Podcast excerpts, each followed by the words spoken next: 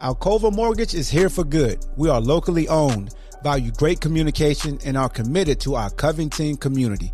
Call Alcova Mortgage Covington at 540-962-7152 or visit AlcovaHighlands.com to get in touch for your mortgage lending needs.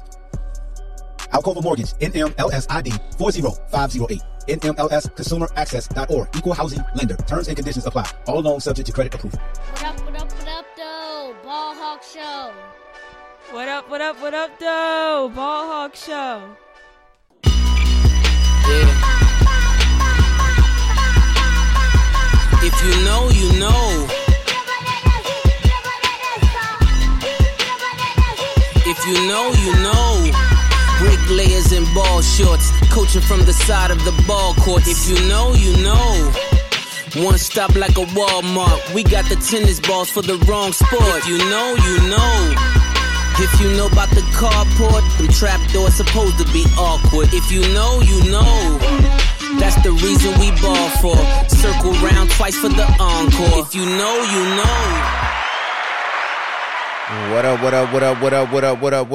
up, doe? Welcome to the Ball Hawk Show podcast. I'm your host, Amar Hawkins. Appreciate you taking time out today to listen to the latest podcast episode. Today's episode, we will be recapping UVA versus ODU. I did say recapping. Okay, so I don't have to say the recap episode. This is episode 997. Three more before 1,000. Episode 997. We here. Appreciate y'all. It's been a journey. Salute to Believe Network for partnering with me and allow me to utilize their platform to upload my content. You feel me?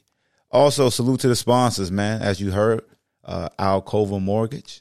Make sure you go to AlcovaHighlands.com. That's AlcovaHighlands.com. If you're looking to get great rates on your mortgage or you're looking for a loan, holler at the good people at Alcova Mortgage. Also, AbleInsurance.net. Go to AbleInsurance.net if you're shopping for a better policy, man. Affordable policy. You know, whatever you're paying now, give them a call. See if you can broker a new deal. And tell them the Ballhawk sent you. The deal may, you know, be even better when you name drop the Ballhawk. So salute Able Insurance, man. Servicing the state of Virginia for over 20 years. That's home, business, auto, life insurance. The great people at Able. All right, man. We here. We're about to recap this episode. If this is your first time listening, what I do need y'all to do, though, because y'all been doing a great job, but if you're a first-time listener or if, you know, if it's an oversight, you never done it before, go to Apple Podcasts, leave a review, whether it's one, like, be honest. If you feel like it's 3 stars, 4 stars, 5 stars, 2 stars, leave a star rating and leave a sentence or two on how you felt about the episode or the podcast, man, because it helps with the algorithm. It helps gain more eyes, and I definitely appreciate you guys. You know, definitely trying to make this a full-time gig. Right now, it's part of another gig, and your boy wanted to just do this full time. So if you could do that for me, definitely appreciate you, man. Salute to everybody that's been supporting from day one and all the new supporters as well. It's great seeing people at Scott Stadium. Saw my dog Jacob, who been in my Twitter spaces, man. Got to meet him face to face. So it's always good to meet people that I interact with, whether it's message boards or Twitter or even through emails when you guys use my email. It's always an honor and a privilege to meet you guys face to face and have conversations. So that's definitely dope. So hold on. All right. Forgive me, people. Ball Hawk is talking right now. In years past, when I allowed my alter ego Petty Hawk to come out, I would actually let him talk. And it would be like a voice that would come out. I stopped doing that. So, but Petty Hawk he said he wants to DJ the music. So I'm going to give Petty Hawk a couple songs. And remember, his name is Petty Hawk for a reason. And in the words of Pusha T, of my anthem, he says, if you know, you know. These songs that he's going to play, that Petty Hawk is going to play, I'm going to just say, if you know, you know, okay? That's all I'm going to say. If you know, you know. Because he's going to be petty. So without further ado, y'all forgive me for allowing Petty Hawk to have the ox chord and to play the music, but this is his playlist to start the podcast off. So y'all buckle up, man, because he's petty. So here we go. Y'all ready? All right, Petty Hawk, take it away, man. I'm gonna give you two songs. Take it away.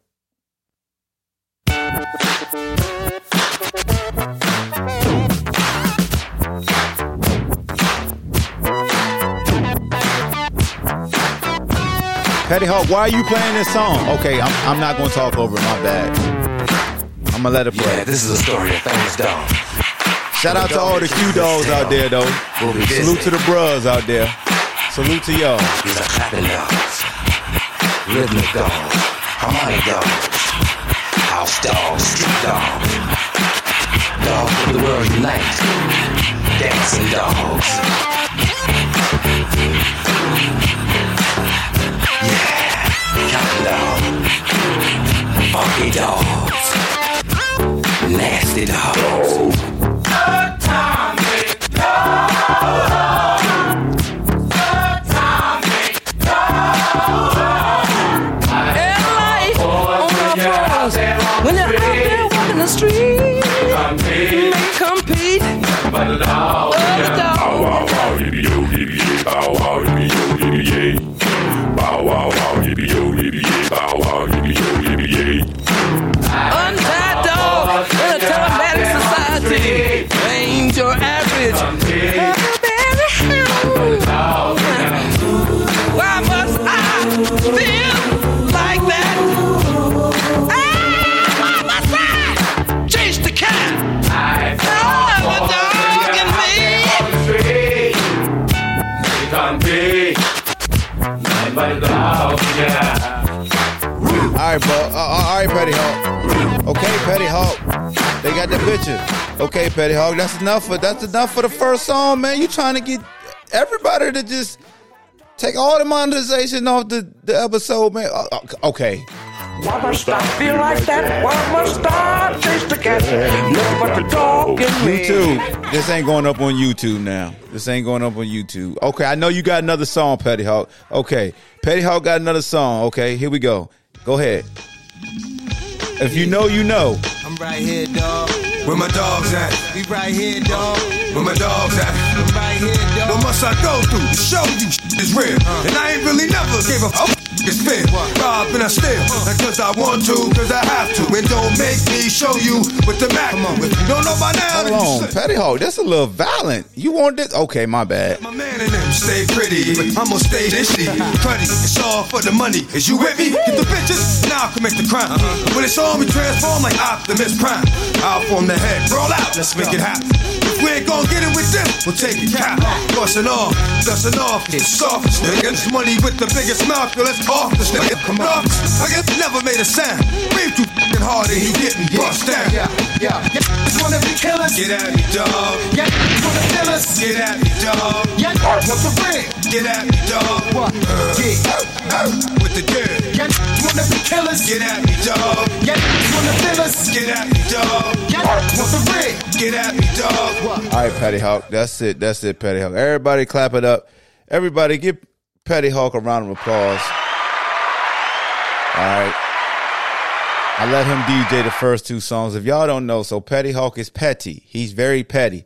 The reason why he played those two songs, if you got the anthem, if you got the subject matter, dogs were involved. If you wasn't paying attention to Twitter, it was a kerfuffle, some type of almost negative press about, you know, the service dogs in training, Hudson from ODU, and they felt some type of way because the university on the field was a policy that the service dog could be on the field. And we had our own service dog in training. And we had our own service dog in training, Champ, that people didn't know about. And we enforced the same rule on ourselves. And everybody started coming at UVA like, oh, you're being petty. How dare you not let all the dog? He's so cute. Look at the dog. Look at the picture. Come on. We don't need this. No, no, no, no. So Champ reached out to Hudson. Dogs don't talk, but they can show type on Twitter. He reached out to Hudson and said, yo, I talked to my people. We're having a play day. Boom. So pregame, they were both on the field chilling, you know, not really talking to each other, but they was chilling. And that's why Petty Hawk was being petty and play Atomic Dog and where my dog's at. But I do got a song, my own. And we're gonna keep it DMX, because I want to salute to a young man that is a first year that's coming into his own, man, and it is exciting to watch run the football. So, Petty Hawk was still trying to play the song. So this is my intro song saluting to him, because I ain't even got to say his name, because he gonna say the name right here, because this is what I call him.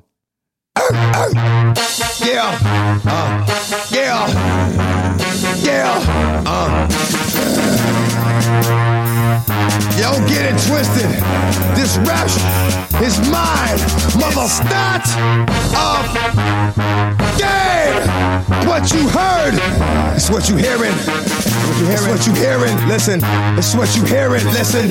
It's what you hearing. Listen. X gon' give it to you. What? Wait for you to get it on your own. X gon' deliver to you. Knock, knock. All right, I just wanted to play this song because Xavier Brown was getting busy yesterday, dog, and I just kept rapping this when he was running. You know what I'm saying? Like, every time he got the rock, I was like, X gon' give it to you. He gon' give it to you. X gon' give it to you. My bad, man. My brain work a little different, man. But every time Xavier Brown got the rock, man, this song was playing in my head, yo. So I wanted y'all to just hear what I was hearing, watching him just take off down the sideline and stuff. But let's get to the hook for a little while. Come on, here we go. First we gonna rock, then we gonna roll, then we let it pop, go, let it go. X gon' give it to you, he gon' give it to you. X gon' give it to you, he gon' give it to you. All right, that's it. All right, man. Welcome to the Ball Hawk Show podcast. That's what we do, man. We 12 minutes in. Let's get right to it, because we got a lot to talk about offensively and defensively. I'm a flip what I usually do. What I usually do is I give you the first 10 plays of the game, but I'm gonna go through the last drive. I mean, I got a couple plays that I got in my notes that I could talk about versus like live look at it with y'all, even though you can't see me live looking at it, but I like to, like, you know, paint a better picture because I'm actually viewing the play. But I got a lot of notes, a lot of plays on offense that I may not go through all these plays. There's a lot of plays written down. Because offensively, we ran, I want to say, 89 plays on offense, and then we defended 76. So, I mean, I got notes from every play. If y'all could hear my notepad. But, yeah, man, I broke down all these plays, short week, so I got to get it in, man. I just want to, you know, make sure I'm giving y'all accurate and in-depth information. So we're going to start with the offense first. No. Start with stats first. So we have to make sure I start including timestamps, man. I want to be fair to you guys. So this is the 14-minute mark. We're starting stats right now. That's 14-minute mark. So here we go. Starting stats. Let's look at how many fans showed up. So yesterday at Scott Stadium in Charlottesville, VA, 40,556 fans were in attendance. If this was Duke University, there would be a sold-out crowd.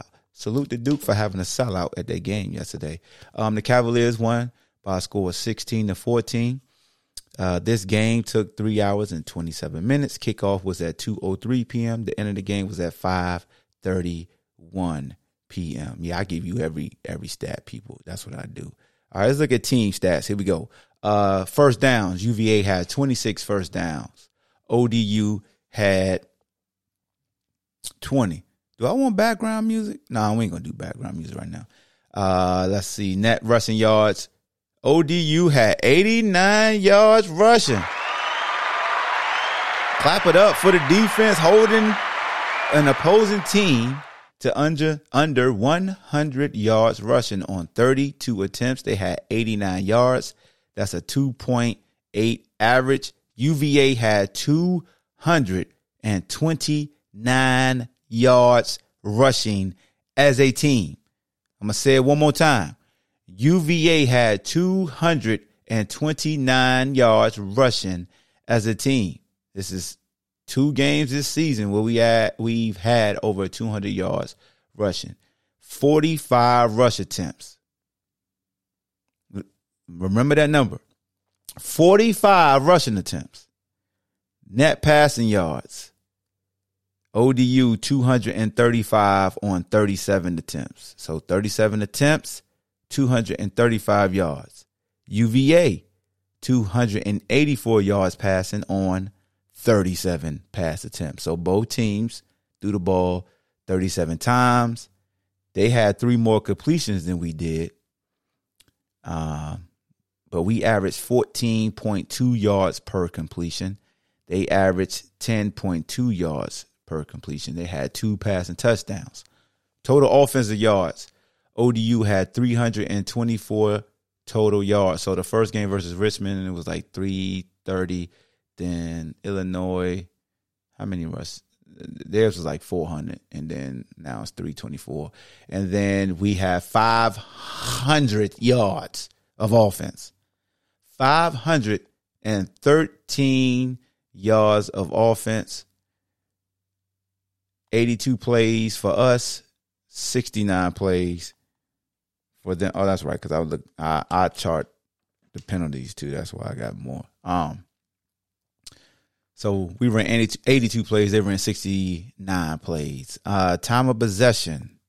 We had the ball for 33 minutes and 32 seconds. They had the ball for 26 minutes, 28 seconds. Another stat that I wanted to point out. What was the other stat that I had? Third down conversions. We were 7 of 16. Whole lot better than that 1 for 13 we had last week. ODU was just 4 of 15 on third down. They had 7 points off of turnovers. We had 3 points off of turnovers. Oh, man. What was... We had another dominant fourth quarter, in my opinion, as far as time of possession, like we did versus Richmond. We basically had the ball the whole quarter. This fourth quarter, we had the ball for 10 minutes and 28 seconds to their 4 minutes and 32 seconds. But, you know, we know how they capitalize to score, and then I'm going to go over how we capitalize to score. So with that being said, let's go to individuals right quick, and then we get right into the offensive breakdown. Start with offense first. For our individual stats, Xavier Brown, salute to him, first-year running back. 9 carries, 88 yards. He averaged 9.8 yards per carry. Paris Jones, 11 carries, 56 yards, averaging 5.1 yards per carry. Brennan Armstrong, 14 carries for 54 yards. We know they count the sacks as rushes. He averaged 3.9 yards an attempt. Mike Hollins, 8 carries for 29 yards and 1 touchdown. The lone only scored 1 touchdown, right? Yeah. Is that the lone touchdown? Yeah, because we had 3 field goals. Yep, the only touchdown we had. Cody Brown, salute to him, transfer from Miami, got his first action this game. 2 carries for 4 yards. I'm just gonna go over our individual stats. Brennan Armstrong, 20 for 34, 284 yards, 0 touchdowns. That's back-to-back games without a pass and touchdowns. I'm pretty sure the post-game notes might have something about that. It might not. I was going to see when was the last time that happened to him. Keaton Thompson, he was targeted 12 times, had 9 catches for 118 yards, 56 yards after the catch for a long of 45. Dontavian Wicks was also targeted 12 times, but had just 4 receptions, but he had 85 yards, 16 yards after the catch for a long of 28. Grant had 5 targets for 4 catches and 33 yards, a long of 16, 6 yards after the catch. The air up there, Lavelle Davis Jr., was targeted 6 times, had 2 catches, 47 yards, 24 yards after the catch, and a long of 30. Xavier Brown had 1 catch off 1 target for 1 yard, for a long of 1, for 1 yard after the catch. And Mike Hollins had a target. Their leading receiver, Ali Jennings, coming to the game, who was leading the nation in receiving yards. He had, coming to the game, he had 322 yards receiving. This game, he had 7 catches on 9 targets for 97 yards and 1 touchdown.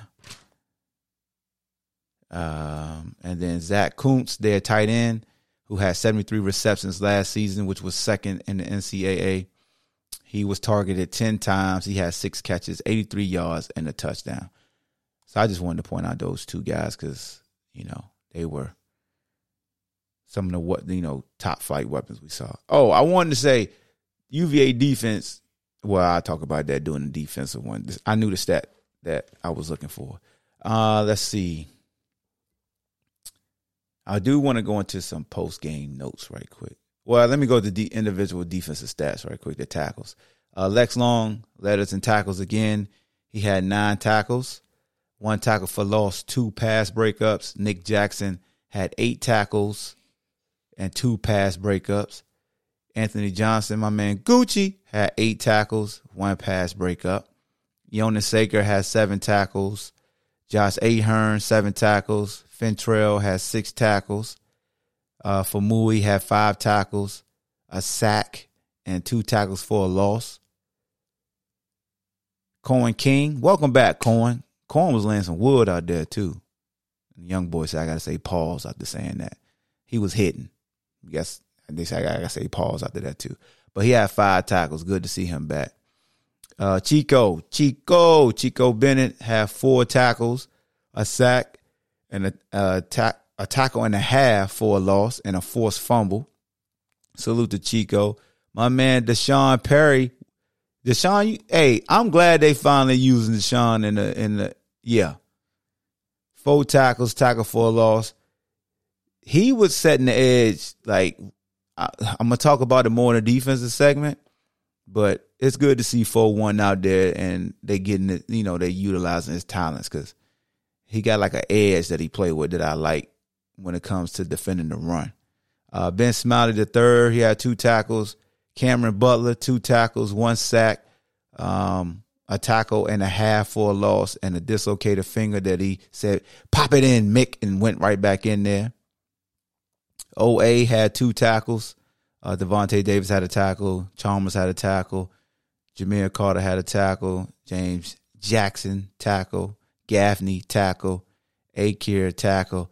My man Jalen Baker had a PBU that I'm going to talk about, and then Paris had that fumble recovery off the muff. So that's the individual defensive statistics. I give you some post-game notes right now. UVA has improved to an O all-time versus ODU. UVA is 12-2 at home in the month of September since 2017. UVA has won 4 games in the final minute of the game since 2011, and 2 of them on the game-winning drives orchestrated by quarterback Brennan Armstrong. Listen to this. The Cavaliers amassed 513 yards of total offense, the 11th time in the last 15 games that UVA has eclipsed 500 yards. Good God. 11 of the past 15 games, Brennan Armstrong led offense. That's all I'm going to say, because that sounds better, because we know the old offensive coordinator ain't here. So I'm going to say a Brennan Armstrong-led offense has gone over 500 yards of total offense. Speaking of Brennan Armstrong, he broke the program's career passing record with a 17-yard completion to Lavelle Davis in the fourth quarter. He passed the great Matt Schaub on UVA's all-time list. Schaub threw for 7,502 yards from 2000 to 2003. Armstrong accounted for 284 yards in the contest and now has 7,504 yards for his career. Armstrong's 200-yard passing performance was his 20th of his career, tying him with Schaub for the most in school history. So there you have it. Another fun fact, Armstrong rushed for an additional 76 yards on the ground and was responsible for 360 yards of total offense. The 14th time in 23 starts, he's gone over 350 yards of total offense. Keaton Thompson recorded his 100th career reception this game. He has caught a pass in 17 straight games, the longest active streak on the team because Billy Kemp's streak was broken versus Illinois. So he is the 27th player to catch 100 passes in a Cavalier uniform. I ain't do that. So, yeah, shout out to KT. True freshman Xavier Brown rushed for 88 yards. As we talked about, Brown's ninth career carry went for 38 yards, the longest by a UVA rusher this season. I think that's all we got for the stats and notes. So, what's the timestamp? Timestamp says 26:15. And we're talking about the offensive breakdown because it's at the 26:15. I'm time stamping for y'all, man. I'm taking care of y'all, okay? So y'all can go right to it. Here we go, man. Let's talk about the offense. Over 500 yards total offense. Scored less than 20 points. UVA is the first team to do that. Any other team that has over 500 yards of total offense and less than 20 points, they have lost. So UVA is the first to do that. I ain't doing no clapping up for that, but we won. Like, on paper, phenomenal. The production is phenomenal. The turnovers, not phenomenal. Turnovers are very, very, very, very, very bad in my Yosemite Sam voice. That's not good. The turnovers inside the 5-yard line is terrible. Terrible. All right, so I'm looking at some notes. My first couple notes, like some high snaps, some off-target snaps. We got to clean that up because it messed with the timing with our zones or even just our quick game. We had some early drops. First play of the game, we took a shot with Dontavian versus one of their best. You know, they got a good corner. I talked about Tobias. Hold on. Was I about to call that man Tobias Harris? Hold on. His name might be Tobias Harris. I'm tripping. It is Tobias Harris. Yeah, because I was thinking about the NBA guy. So number 20, Tobias Harris for ODU was the young man I said in the preview episode that had 18 career interceptions. I said he was diminutive, and we would probably attack him. Well, the first play of the game, we ran a 9 route, and Wicks didn't make a Wicks catch. What I mean by a Wicks catch is the spectacular rating. If this was NCAA football, his spectacular rating based off last year would probably be a 94 because he made spectacular catches. So by Wicks' standard, he dropped the first pass. By his standards, because he's elite. A regular guy would have been, that's a 50-50 ball. We just didn't come up with it. That's a 95-5 ball that Wicks dropped by his standards. So, first play of the game, took a shot to Wicks. Second play of the game, took a shot to the second play of the game, the ball was thrown out of bounds. He didn't have a chance. Third play, we ran the inside zone, easy money. That drive, we came out hitting on all center like we did what we want, and then Wicks dropped the pass. It was a well-thrown ball. Brennan did a good job of getting out of the pocket. Nice catchable ball, and he just relaxed and dropped it. Let me look at my notes. Let me see. Play 27, I said, nice play design versus cover 3. Wicks made a tough catch. It was a nice pocket. Oh, yeah. Cover 3. Oh, okay. So I think that is when Wicks was to the field. You got Keaton in the slot.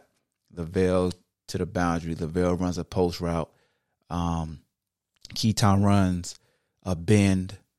Basically, they running like a opposite field divide because you got two guys coming to the areas they the other vacated, and with that stress and that traffic going into the eyes of the safety, you got Wicks running the dig from the field, so it opens up a window versus cover three.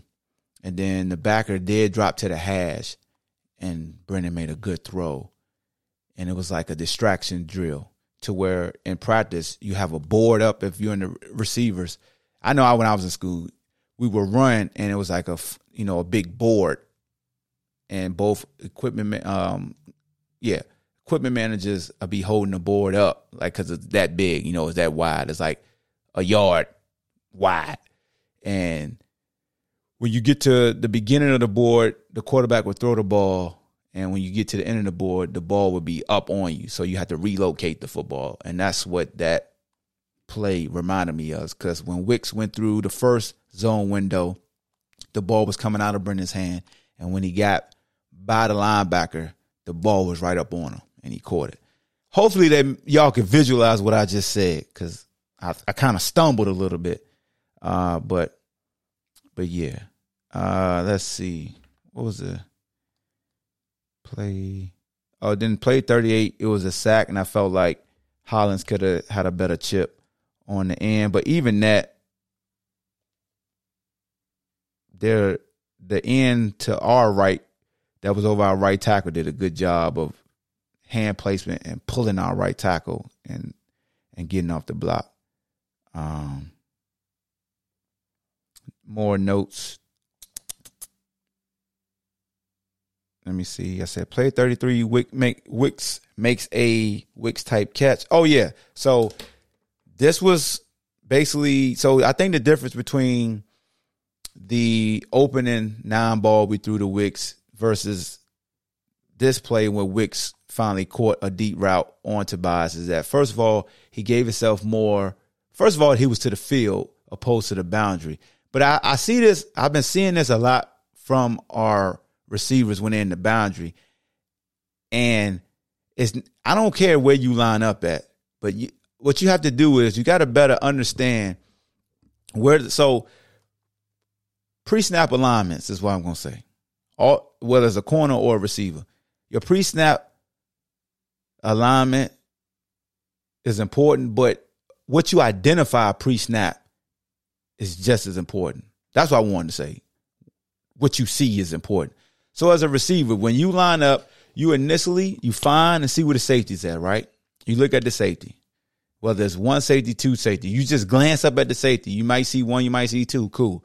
But what tells you what you really need to know is where's the corner, especially in the boundary. If you're in the boundary and the corner's still outside leverage on you, and he definitely has help. All right. If he's head up, you won't really know because a smart corner is going to use the sideline as his extra defender regardless. But if you notice that a corner is shaded inside of you, he may still have some help, but it depends on your alignment. So if the ball is on the hash and you're on the numbers, he may play you a shade outside because that's a little like a no man's land. But if you are at the bottom of the numbers or even a yard or two displaced closer to the sideline, a smart DB is not going to line up outside of you. A smart one's going to actually line up inside of you, and he's going to remain where it's the comfortable landmark to just remain because he has an inside track. If you at the sideline and you run a 5-yard hitch, like he could come downhill and get to the interception point before the ball gets there. That's a smart DB. A dummy DB will still be head up the outside with your wide alignment. So I say that to say this. Receivers got to do a better job with our stems, like stemming the leverage. And that's like Lavelle. Because a lot of times, Lavelle, you're going to be one-on-one in the boundary because you're 6'7". So a lot of times corners are playing you inside leverage, and your first initial two steps, you do stem to their inside shoulder, but you don't identify that they're not weave pedaling. They're actually just going straight back. So, yes, you get head up on them, but you didn't cause them to reset their landmark. You have to create a reset of the landmark for the defensive back. You have to make them weave pedal in a yard from their previous landmark to create more room for you to fade and create a bigger window for the quarterback to drop the ball into. Because you're bigger guys. And that keeps the quarterback safe if he does throw a jump ball and it's a little bit inside. It's not so far inside that the safety can now become, a deterrent. So I say that to say with Wicks, he was to the field, but he still did a great job of stemming to the inside of Tobias, getting on his outside shoulder and fading late, allowing the ball to fade him. A lot of times receivers will get to the DB and they will start fading before the ball is even in the air. Let the ball separate you from the DB. You stay on your line. We used to, in the practice field, Coach Wells used to put a orange line at the bottom of the numbers. So you would see the numbers, and on the bottom is the part of the number that's closer to the sideline. That's the bottom of the numbers. It would be a line on the bottom of the numbers, and he would say, stay in, like that was out of bounds to us. Stay inside the bottom of the numbers. Okay? That's out of bounds to you. Don't get pushed outside that line. If you stay inside that line, the quarterback can create the separation you need to fade away and catch the deep ball. Because I always tell you guys, teach DBs to look and lean. If a DB's looking and leaning, usually when a DB looking lean, he has you trapped on the sideline. And the only way you can catch the ball is if you step where? Out of bounds. So what we did was we created a new sideline, the bottom of the numbers. We made the bottom of the numbers our sideline when we ran our nine routes when I was here at UVA. So when we ran and a DB could feel like they had us covered because they are looking and leaning on our inside hip and they're running stride for us, well, the quarterback is going to throw it to the sideline, the real sideline, and we will now fade away from the sideline we created, meaning that DB is programmed thinking, I got him trapped on the sideline. We're fading. He must be out of bounds. No, we got you. We compressed you to the bottom of the numbers, and now your technique is working against you. So that's why I want those guys to maintain the bottom of the numbers. Allow Brennan to fade you away, because Wicks did that, and he high-pointed the football, and it was an explosive play, man. Explosive play. I like the fake option that we ran for BA. It was a great play design. I want to say this before I get too far in. Coach Kitchens, the play designs this week, I don't even care the level of competition. I know this defense wasn't as talented as Illinois defense. I'm not looking at the yards. I'm not looking at none of that. I'm talking about schematically. Schematically, this was a lot better. This was a lot better. And this shows me that everybody looked at the tape, was like, all right, we got to help our offensive line out. We got to help Brennan out. We got to help these receivers out. We got to put them at different landmarks. We got to challenge defenses on various levels within one play, run the same play out of different formations and don't allow defenses to recognize that. I just charting the plays, I saw a lot of similar plays out of different formations, whether it was 11 personnel, one back, one tight end, whether it was 12 personnel, one back, two tight ends, whether we were in trips bunch, whether we was in quad. Like, we ran a lot of the same things in different formations, and we showed counters off of those as well, especially our inside zones. We show play action off of the same action, like the same exact action, to where their linebackers were running, didn't even realize that the running back ain't had the ball because the line did the exact same thing. And we allowed Brennan to make a guy miss who might have identified it as a fake, but it's like, yo, go, you got to make a play on this counter right here. Like, this play action, 5, that's your guy. Like a lot of people are like, oh, man, he ain't blocked. He's not supposed to be blocked.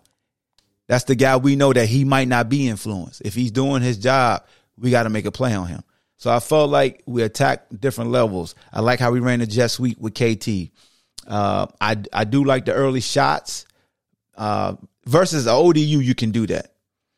Versus this, and I talk about Syracuse later, but at different levels of competition, you got to pick and choose. Like I don't have an issue with coming out taking a shot versus somebody who's challenging the receiving core that we got. You know what I'm saying? As long as it's not forced, as long as it's really one-on-one. So I like that we came out aggressive because it showed them, oh, you thought just because Illinois got the best of us that we was just going to be something we not. Oh, no, we're going to come after you. To me, that kind of set the tone for ODU to be like, oh, yeah, we still taking shots.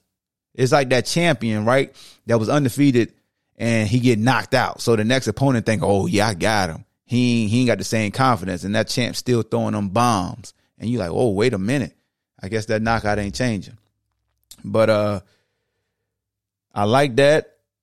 I got so many plays I got notes on, man, my bag. I'm trying to make sure I got the plays that you guys really wanted to know about without going through all 80-plus. Oh, you know what?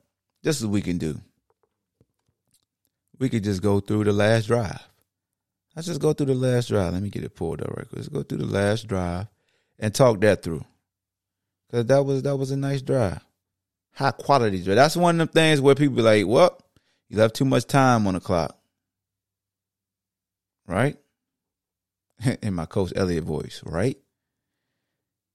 So let me get that pulled up. So we get the ball back with basically a minute left. And we could just talk that through. I did have another couple highlighted, but I may go back to that.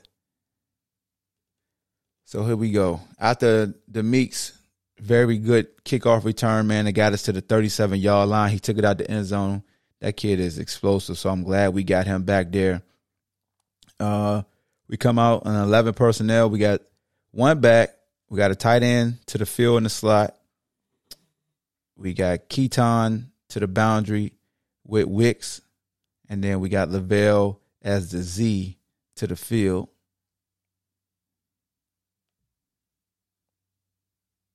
So we run a post with Lavelle, or a bang eight, as I like to call it. We got a looky route with the tight end.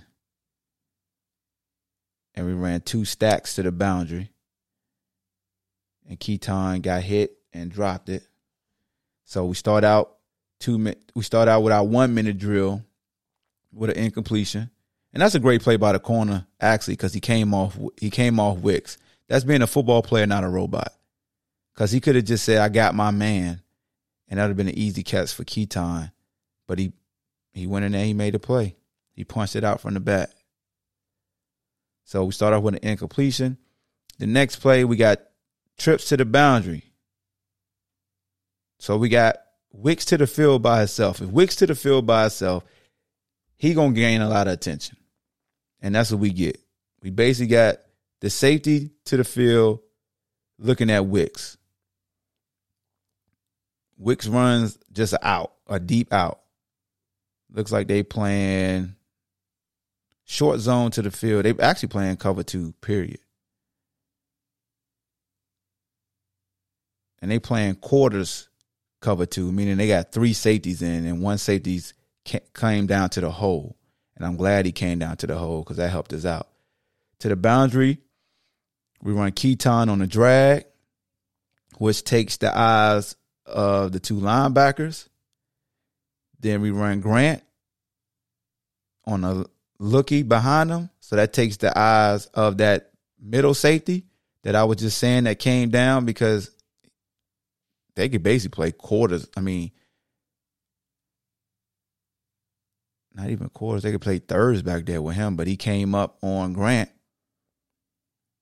Brennan does a good job of climbing the ladder in the pocket, meaning he slides up versus trying to get out the tackle box. They only rushed two, and they got the middle guy spying Brennan. So you're giving them time. Lavelle does a very good job of pressing up the field, not getting pushed in the numbers too far. And he runs another bang eight. And he keeps working across the field. And with Grant taking the vision of that middle safety with his lookie route, it's a natural high-low that you want. Because if that safety was to stay back on Well, if that safety would have stayed back, Grant was covered. Because, he might have got an inside position. But this is easy for Lavelle. Easy pitch and catch right here. So that was a big play. Huge. And I'm going to look at it from the end zone copy. They only rushed two guys. Yeah. See, this the B.A. This is what I want to say about B.A. When B.A. can really slide up and step into it, he got that whip throw. A lot of times, B.A. feet get him in trouble. Like, he don't really step into his throws like he should. So that's where you see a lot of low balls on our speed outs and things like that where guys are open. When B.A. get to really step up, he be whipping the rock. Like, it shoots out his hand. So after that, we're in just quads, meaning two by two. But we still in 11 personnel, so we got Grant in the slot to the field with Lavelle at the Z. We got Keaton in the slot at the bottom with Wicks as the X. What do we run here? BA takes off. So this time, instead of rushing three, they rush 2, 4. They rush four with a spy. So they brung two linebackers off the edge. The tackles do a good job identifying that. Paris does a good job of butting the linebacker to BA's blind side, and BA takes off and slides. Well, not slides, but gets great yards. And then the next play, so that's three plays, and we already at the 20. They're 20. All right, so we take a shot. So here, and you can't see this, so we have twins. So with this twins alignment, KT's actually really wide as the slot guy. He's actually at the bottom of the numbers, and it pushes Wicks to be right in between the numbers and the sideline. So remember when I said running the fade, we wanted to make the bottom of the numbers our new sideline. So at the snap of the ball, because the corner is inside leverage on Wicks, at the snap of the ball, I would like to see Wicks attack the inside shoulder of the DB to get him to reset his landmark and weed pedal to make sure, so Wicks can make sure that he's on the numbers running his go route. But he never does that. Wick actually, he dives in a little bit, and he's at the bottom of the numbers, but he's making that his fade landmark, meaning he comes to the bottom of the number, and then he fades out. He gets the flag for pass interference. But if Wicks really dives this kid in, because he has zero help, because Keaton is taking the eyes of the safety with his lookie route.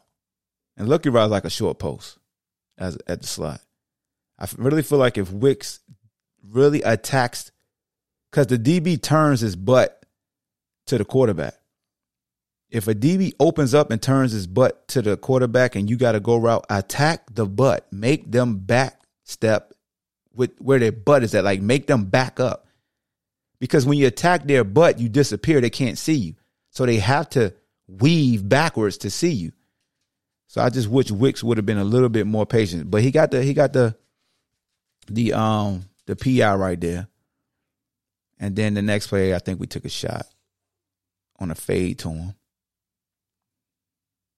Yeah, we took a. So now Wicks is lined up at the top of the numbers. We run the fade. And see, I mean, this is perfect. This is perfect. I would like to see us run a slant now. Everybody's seeing this. I would like to see us run a fade slant. Give me two to the fade and then slant right up on them.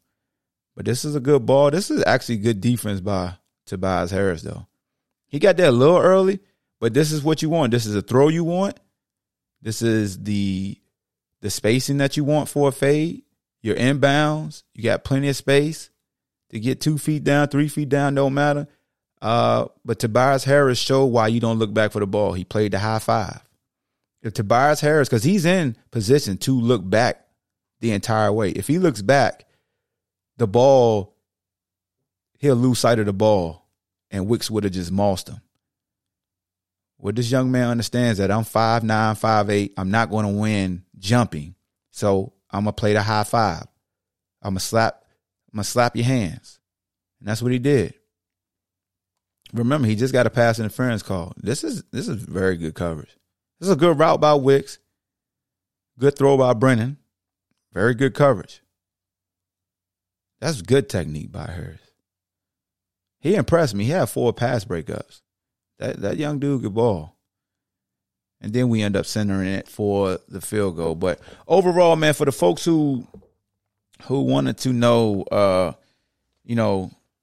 what the biggest difference was. So we didn't have just all man beaters this game. Like it was a lot of creativity. I saw like a middle, like, and I'm using this in air quotations, a middle screen for KT, where he went in motion like he was jet sweeping, and we snapped the ball early, and he kind of hid behind the guard a little bit, and then he leaked out in the middle of the field, and we dumped it to him. Like, that's the type of creativity we want, because if teams are playing man-to-man and we are showing we can run the football, you get lost in the wash. It was a lot of times we was running inside zone. So a lot of times we were using KT with a Zen motion, like a jet sweep motion type thing. We snap it early.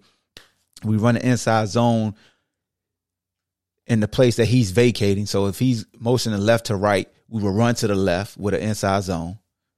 And we kept doing that. And then we pulled it. And now it's a run pass option with Brennan. And it puts the linebacker or that safety in a bind. Like, if you're coming down thinking, I got KT, all Brennan got to do is point. Now it turns into him blocking. We had like a shield play with KT where he was a wing, and we faked the zone, and he motioned behind the line of scrimmage, and we threw him the football, and it was like a shield play because the two front side receivers were just blocking the entire time. And you could block as long as the ball is thrown at or behind the line of scrimmage. So we were showing different ways of getting KT the ball that everybody liked. But here's what I really wanted to say, though. Salute to X for being explosive and running the football. Paris ran the ball very well. I feel like Paris continued to work the ropes drill, because I feel like you can break even more runs if you just get your feet up. And that's, you know what I'm saying? Like, I felt like you get tripped up right at the last minute, and that rope drill help you keep your knees up, keep your feet up, keep your toe pointed up to where you can't get shoestring, because you like you just a little bit on the verge of breaking like a huge play, and you just get tripped up.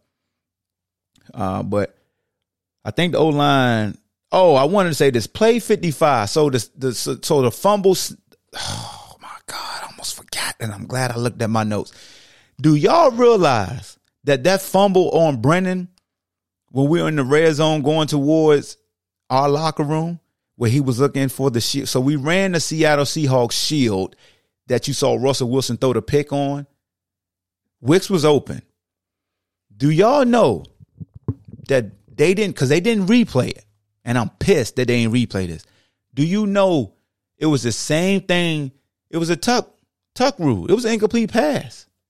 Go look at it. People who got the TV copy, look at that hit on Brennan when he was throwing the ball, was inside or at our 5-yard line, inside our 5-yard line. Wicks was popping open underneath. KT was running fade, and Wicks was coming underneath of him, and it was a natural pick. Wicks was wide open. They sent the extra guy from the field that was unblocked, unaccounted for, and Brennan got hit. But his arm was coming forward. The same thing that they reviewed and overturned that gave him the ball back when Chico recovered a fumble early in the game, and then we stopped him on a 4th and short. It was the same scenario, and they didn't even challenge the damn thing. And if they did, they got it wrong, because I don't remember if they challenged it or not. But go look at it again. I looked at it 4 times from the end zone copy, and you can see that Brennan's arm is coming. He's throwing the ball. And even if he wasn't, it's the same thing as a tuck rule. Arm motion, then you stop. And if you fumble, it's incomplete. That was not a fumble. Play 55. Far offense. Not a fumble. No, we're not doing that.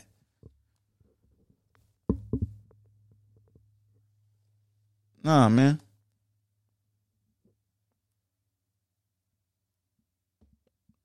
I don't like that they didn't challenge that and saw that it was not a fumble. So that's what I got for y'all for the offensive breakdown, man.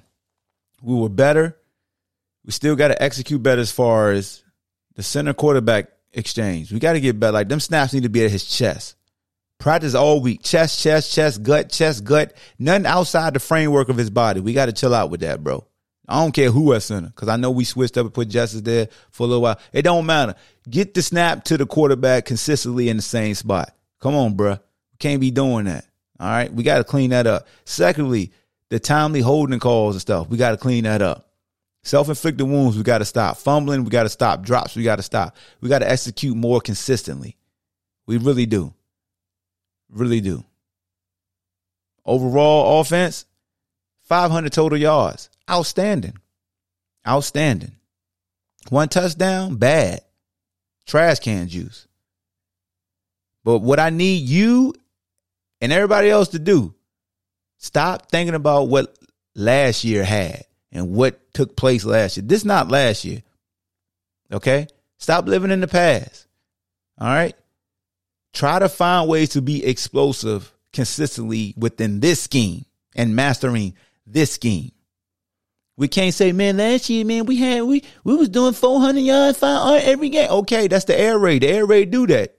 Look at the history of folks who run the air raid. They put up a lot of yards. Why? Because there's always, and shout out to Eli Harold and Quinn Blandon yesterday and the other folks who joined my Twitter space, because some great points made about, we was talking about the 2-minute drill and how, and shout out to Coach Rudd, because he said this in his post-game press conference. He kind of like opened my mind up on just the mentality teams have as far as offensives. Offenses have doing like 1 minute, 2 minute. It's like he made a statement like, if you think about the 2 minute drill or 1 minute drill or any time you trying to make a drive with not a lot of time, quarterbacks throw out caution. They start making decisions they don't usually make as far as how aggressive they are, because it's like a win-win situation. They have to make the throw, so they're just going to let it fly. They don't think anymore. They just react. A lot of times, if you notice, quarterbacks are thinking about the situation and the what ifs, but in the 2 minute, 1 minute, they going to get it. There is no one ifs. And like Eli said, you rep that every day. You rep that mentality beginning and the end of practice. You always run 2 minute, 2 minute, 2 minute, and it's not really a script. It's you reacting. Most of the time when you practice, as an offensive defense, it's scripted. Like, hey, we're going to run, you know, when I was at UVA, the play was called Boston. Hey, we're going to run Boston. Let's see how Boston looked today versus cover two. And you ran that all day versus cover two, and you just repped it. Cover two, cover two, cover two, cover two. This is play 13. We're running Boston again. Oh, it's versus cover two, so we know what's coming. You know what's coming. You know what's coming. And then you may say, all right, 2 minutes, we running Boston. And they may run cover one. And you ain't never made a throw to a certain individual versus the coverage, but you just know, I need to make this play. So you don't think no more, you're just reacting. So what I mean to say is, you've been running Boston versus cover two. So if you run Boston versus cover two in Boston, one of our routes was a sell route or corner route. So that means you was going to attack the dead area because you had a low guy that's going to take the eyes of the short zone guy. But just say you're in cover three. If you're in cover three, you can't run that sell because you got a guy running third. So he's going to take that corner away. Well, you're in a 2 minute drill. You just think about who open. You know what I'm saying? Like, you're just identifying, I'm going to the open man. But a lot of times when it's just regular tempo, and you get the call in the huddle, you feel like, all right, we ran this play at these different spots of the field, and we feel like they're going to be in this coverage. But in 2 minutes, most of the time, defenses don't have enough time to just run a defense based off what they think you're going to run, because it's 2 minutes. They just going to run a defense. So caution's out the wind is what I wanted to say. So I just wanted to say, man, this not last year. Got to crawl before we walk. We got a lot of talent, but we got to understand how to utilize that talent within the scheme. And all three All three levels got to get on the same page. That's Coach Kitchens, that's Brennan Armstrong, and that's the receivers. They got to consistently be on the same page. Everybody got to stop talking about what last year was, because this ain't last year. All right, so that's my breakdown of the offense. So we're at 1 hour. So I'm going to do at 1 hour, 10 seconds. That was the breakdown of the offense. Now we're going to the defense. Defensively, man, this defense, we're not going to take so long. Defensively, you guys did a great job shutting down the run, under 100 yards. That's what you want. This is a team that had the leading receiver in the nation. You held them to under 100 yards. As a team, you held this team to 14 points. That's what you want. That's winning football right there. Winning football. To put in and to let me break it down even more, right? How many total possessions they had? So they had the ball. Just look at this. ODU had the ball 1, 2, 3, 4, 5, 6, 7, 8, 9, 10, 11. 11 offensive possessions for ODU. They scored twice. 1, 2. So we got 9 stops. 11 offensive possessions, 9 stops. Their defense can say the same thing. Because I always say you kind of field goal as a stop. We only scored 1 touchdown. I mean, in their locker room, they saying like that's like bend but don't break, right? Like you gave up a bunch of yards and you gave up 1 touchdown. If that ain't bend but don't break, that's what it is. But hey, man, defense, y'all been playing y'all been playing real good football. You got to win that last drive. Let's jump right into the last drive. Let me pull that up. We're gonna jump right into the last drive, man, because I think we definitely could talk this through on what's being seen, because it was some things that we could definitely clean up. Let me look at the play in my notes when the last drive started. Play 64.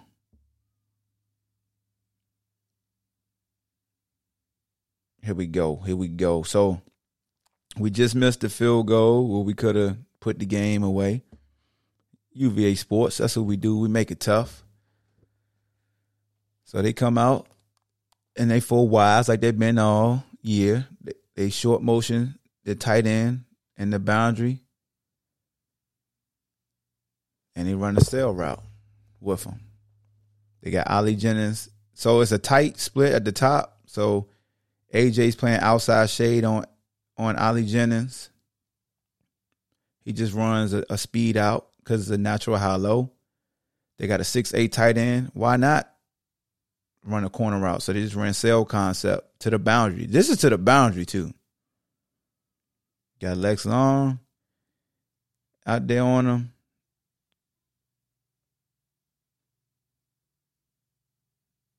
Nice coverage. So he broke that one up. I would like for his feet to be more live instead of kind of sitting in mud, but he played through the hands. Good pass breakup. 2nd and 10. Quads again. Run a little wheel action with mesh concept. Got a receiver coming across the ball. Nick Jackson comes up, tackles him. Short game. So that's what you want as a defense. Keep everything in front. Then it's 3rd and 8. AJ does a great job one-on-one with their best receiver in the boundary. He runs the speed out. He slow pedals, pattern reading, inside leverage. Ali Jennings raises up an indicator that he tipped his route. AJ jumps it. Great break. Good God, that's a great break by AJ. Big time. And what I like what AJ does is when he breaks, he's breaking midline to outside shoulder of the receiver. That way, if it's a double move, it's a collision. Because a lot of guys, when they read routes, they try to immediately undercut it. And when you immediately undercut, if it's a double move, you toast. You can't grab or nothing. So AJ does a good job of midlining him to his upfield shoulder.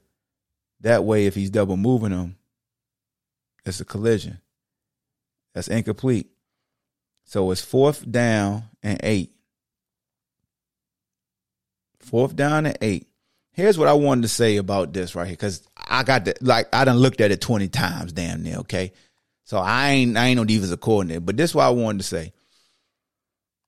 Formation trips to the field. The number three receiver, meaning the receiver closest to the tackle, is Koontz, the tight end. I'll ask y'all fans this. 90% of the times, what was the route that you saw Koontz running? Yes, a corner route, a.k.a. a sail route. So I'm thinking with this formation, again, I done seen this a bunch of times, but I would have been thinking sail route because that's where all the room is at. If he's running a post route, Lex Long is right inside of Saker as the help guy. But then again, I think they were bracketing. Yeah, they were bracketing.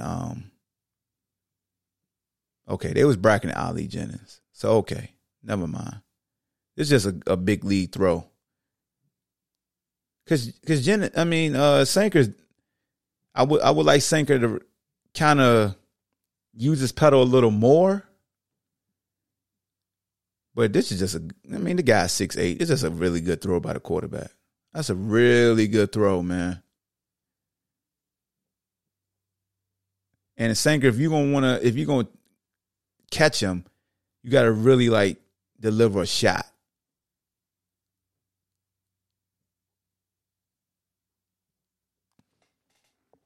But that was a big lead throw and catch.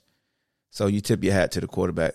Good for him, and that was a good play call because that creates a natural isolation. Because if you didn't ISO, if you would have tried to help, they would have went right to Ali Jennings, who was running a speed in on the backside, and I think he may have got a little bit of position on AJ. Next up, they ran a bench route on AJ in the boundary. AJ flips his hips open early. He's midlining, shuffle. Great ball. Because a nice speed turn by AJ, and the ball is out before either one of those guys come out to break. That's a great ball. It's good coverage by AJ. It's a great ball. I mean, he instantly got his hand in there. It was just a great ball. If we didn't make that quarterback reset his feet, he was making some nice throws. And I like how they got smart and put Koontz on the same side as Jennings. That way you couldn't just if you was going to bracket one, the other one was going to be one-on-one. So that's coaching by them. And I feel like we could do that on offense. Anytime we want to just say we want to get Lavelle the ball, make sure KT's on the same side of him.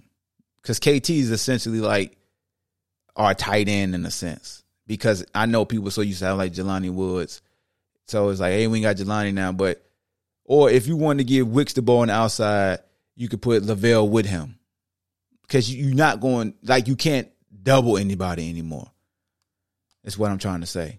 Oh, and Billy come back. Like, just make sure it's a true threat that somebody gotta somebody gotta respect. That way they can never double them, and that's what they started doing. They ran a nice little short comeback. That's a good route on AJ. Ali was a good receiver, man. Really good feet. No wasted movement. They tried to run. We stuffed that. Let's fast forward a little bit. 2nd and 7. They try to ISO AJ in the backside. 3x5 released by Jennings. AJ's playing press technique. He slides. He clamps the upfield shoulder, meaning he's controlling it. Basically telling the receiver, only way you could beat me is if you go inside. And even if you go inside, I'm with you. Like, this is, yeah. AJ, kudos, bro. Everybody. Because they try to run a slot fade on Bratton. Bratton's on that. Fentrell's up at the top of the field. He's off 7 yards. Nice drive. And their quarterback threw the ball and it slipped out of his hand. And they count, that was considered an incompletion, but Brendan's was a damn fumble. Ain't that a blip? Brennan Arm was coming forward on that fumble, man. They got that wrong. The next one, they got Koontz as the X to the bottom, Ali Jennings in the slot to the bottom. They motion Koontz. Hey, yo, Cam, you are the master at identifying that somebody's flinching as an offensive lineman, too. He got two penalties like that, like where he just stepped over and waved his hands like, yo, he moved. And lo and behold, them dudes moved, but it's like the refs didn't catch it. But Cam caught it.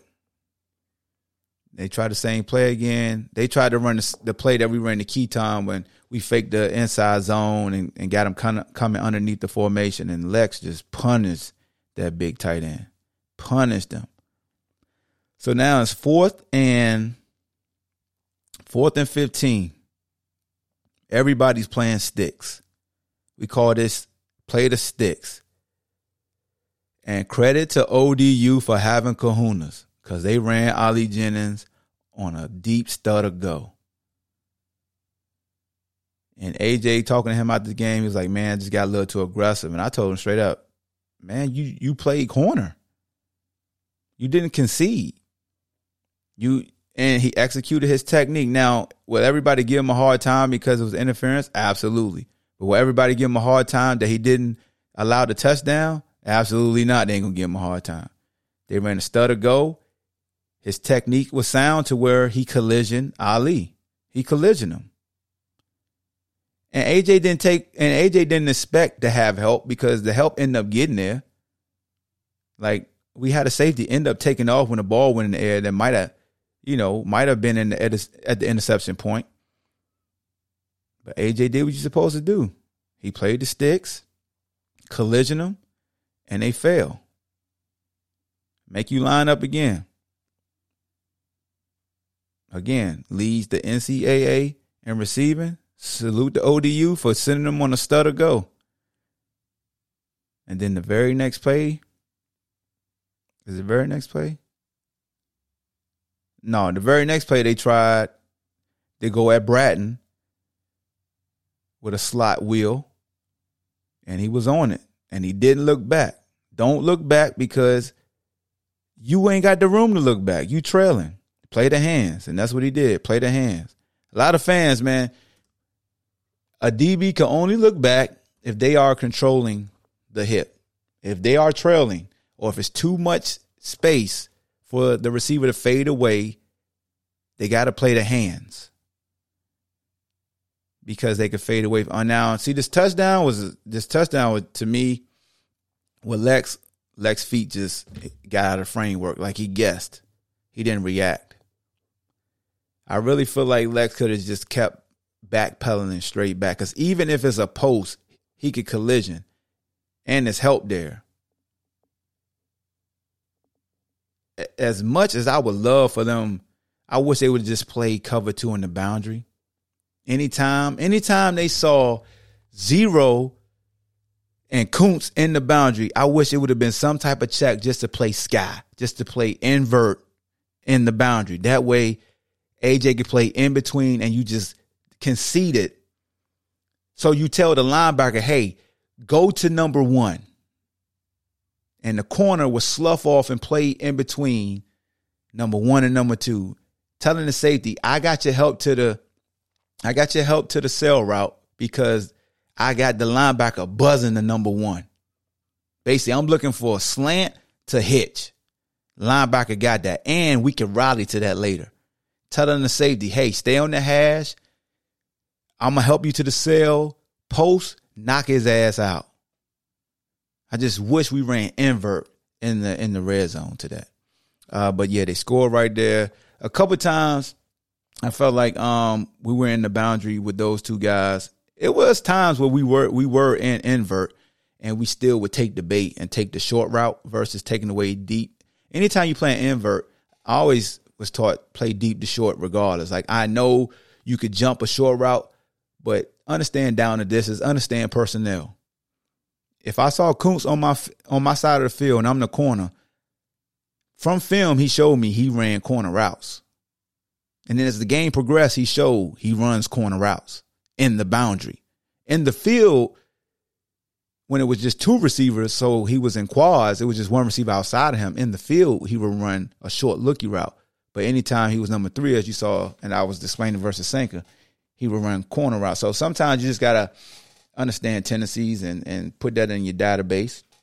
But I felt like our ends did a good job. Talked about Cam. You know, Chico's coming into his own. I think the more and more he plays, the more and more violent he gets. And Deshaun Perry, man, clap it up for Deshaun. I'm glad they put Deshaun in because Deshaun, he did something that I rarely saw our ends do versus zones away, is being quick enough to run it down and get a tackle for loss. Like Deshaun Perry, one time they ran inside zone away from him, and he ran down the back from the backside because he's unblocked. You know, the tackle goes right up to the linebacker to cut off their scrape, and they expect the ends not to be able to make that play because the end is responsible for quarterback. But Deshaun identified that quarterback didn't have the ball, and he immediately chased down the back. And teams used to do that to us last year a lot. Even when they would check and see if Brennan had the ball, they would still sprint and go get our backs. Deshaun did that. So that to me, he did that well. And if he had zone coming towards him, he would compress the edge. He would really set the edge by delivering the blow, keeping his outside arm free, and not getting too deep in the backfield, creating a seam that was advantageous to the offense. Meaning he would stay at the line of scrimmage and come down and compress the lane to where the backers got to really step up in that B-gap and go now. And one time, James Jackson just went up in the B-gap because what Deshaun did on the outside. But, yeah, man, that's what I got for y'all defensively, getting better and better. Schematically, we do things to put us in position to make plays. We got to continue to win one-on-one battles when it's asked for us to do that. When we send in five, you got to get home. If we drop in coverage, that means you got to just give up the short and route it to the football. I feel like we tackle better. We got more hats around the football. We just got to start identifying who the true passing threats are, though. Not just players, but also coaches. Identifying formations, because it's going to be fun, you know, looking at Dr. Anai's offense this year. Y'all know I used to enjoy just watching all the matchups he tried to create. He's going to be creative with the quarterback he has, with the receivers he has, with the running back he has. It's very dynamic.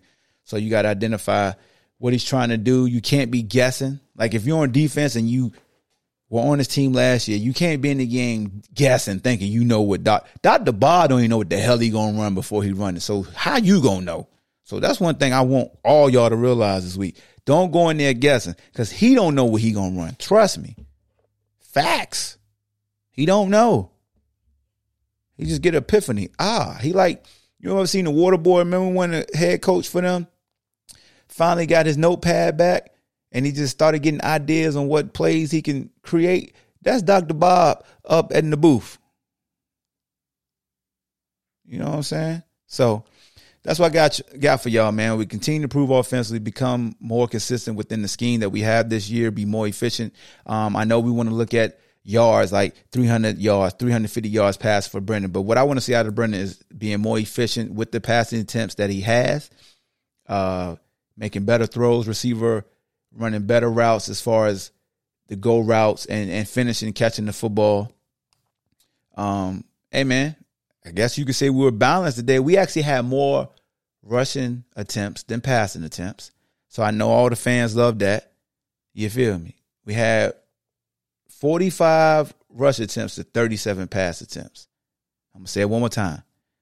45 rush attempts to 37 pass attempts.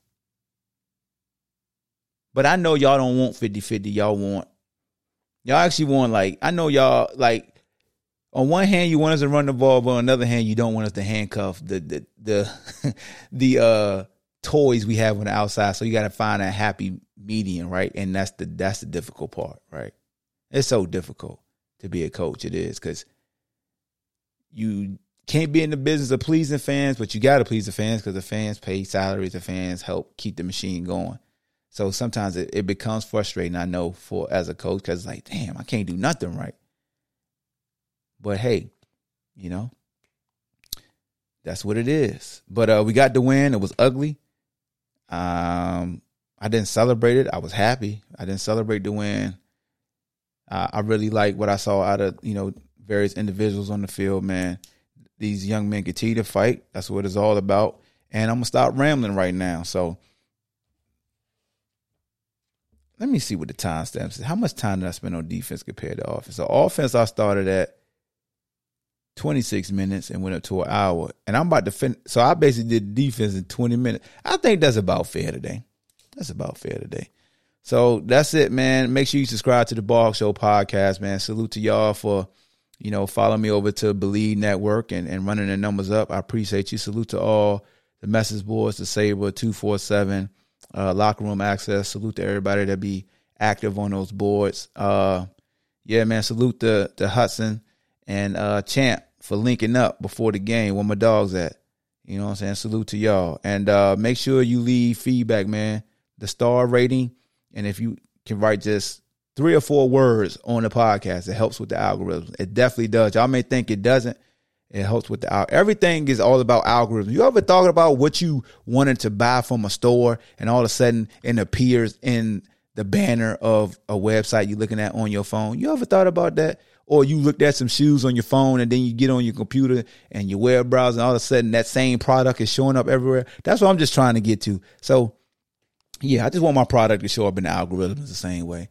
So that's all I got for y'all, man. Good is the enemy of great. Be great in everything that you do. Never let nobody tell you you can't do what you set your mind out to do, man. And you know what? I'm about to play a song from a guy who is the only professional athlete to have a rap album go platinum. See if you can guess who this is. Hooper beat or something that I can go. I'm out of here, man. Peace. That's how we're going to close it out. Salute YouTube. Yeah. I know y'all going to mute this too. All right. Shout out to Shaquille O'Neal, man. We out of here. Peace. Sound dope. Bust him in the upset. You wanna fight? Come fight me. I hit you with the wild. See, I get dirty after dark. I treat you like Spielberg. You get your ass kicked in the park. You don't believe me? The proof is in the pudding. Been a boy in the hood way before Cuba Gooding. I flip strip with the mad Paul style freeze. Music, please. I dribble rhymes like basketballums. People call me E.T. What's that, Shaq, man? Extra tallums. You're better than Shaq Tack. Fool, shut up, liar. I lean on a statue of liberty when I get tired. Then I punch her in the stomach. I don't give a heck. Hey, yo, why you pull a hooker like that? Yo, she beat on my neck. People walk around like, yo, they get charged. But I'm big like a gorilla. 6'7" large. I kick rhymes like Buddha Kwong do. I smoke the mic like Cheech and Chong do. You don't like Shaq, frankly, I don't give a damn. I know I got skills, man.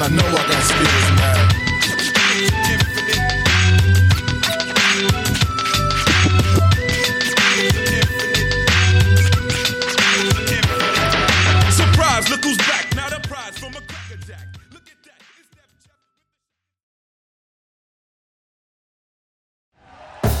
Thank you for listening to Believe. You can show support to your host by subscribing to the show and giving us a 5-star rating on your preferred platform.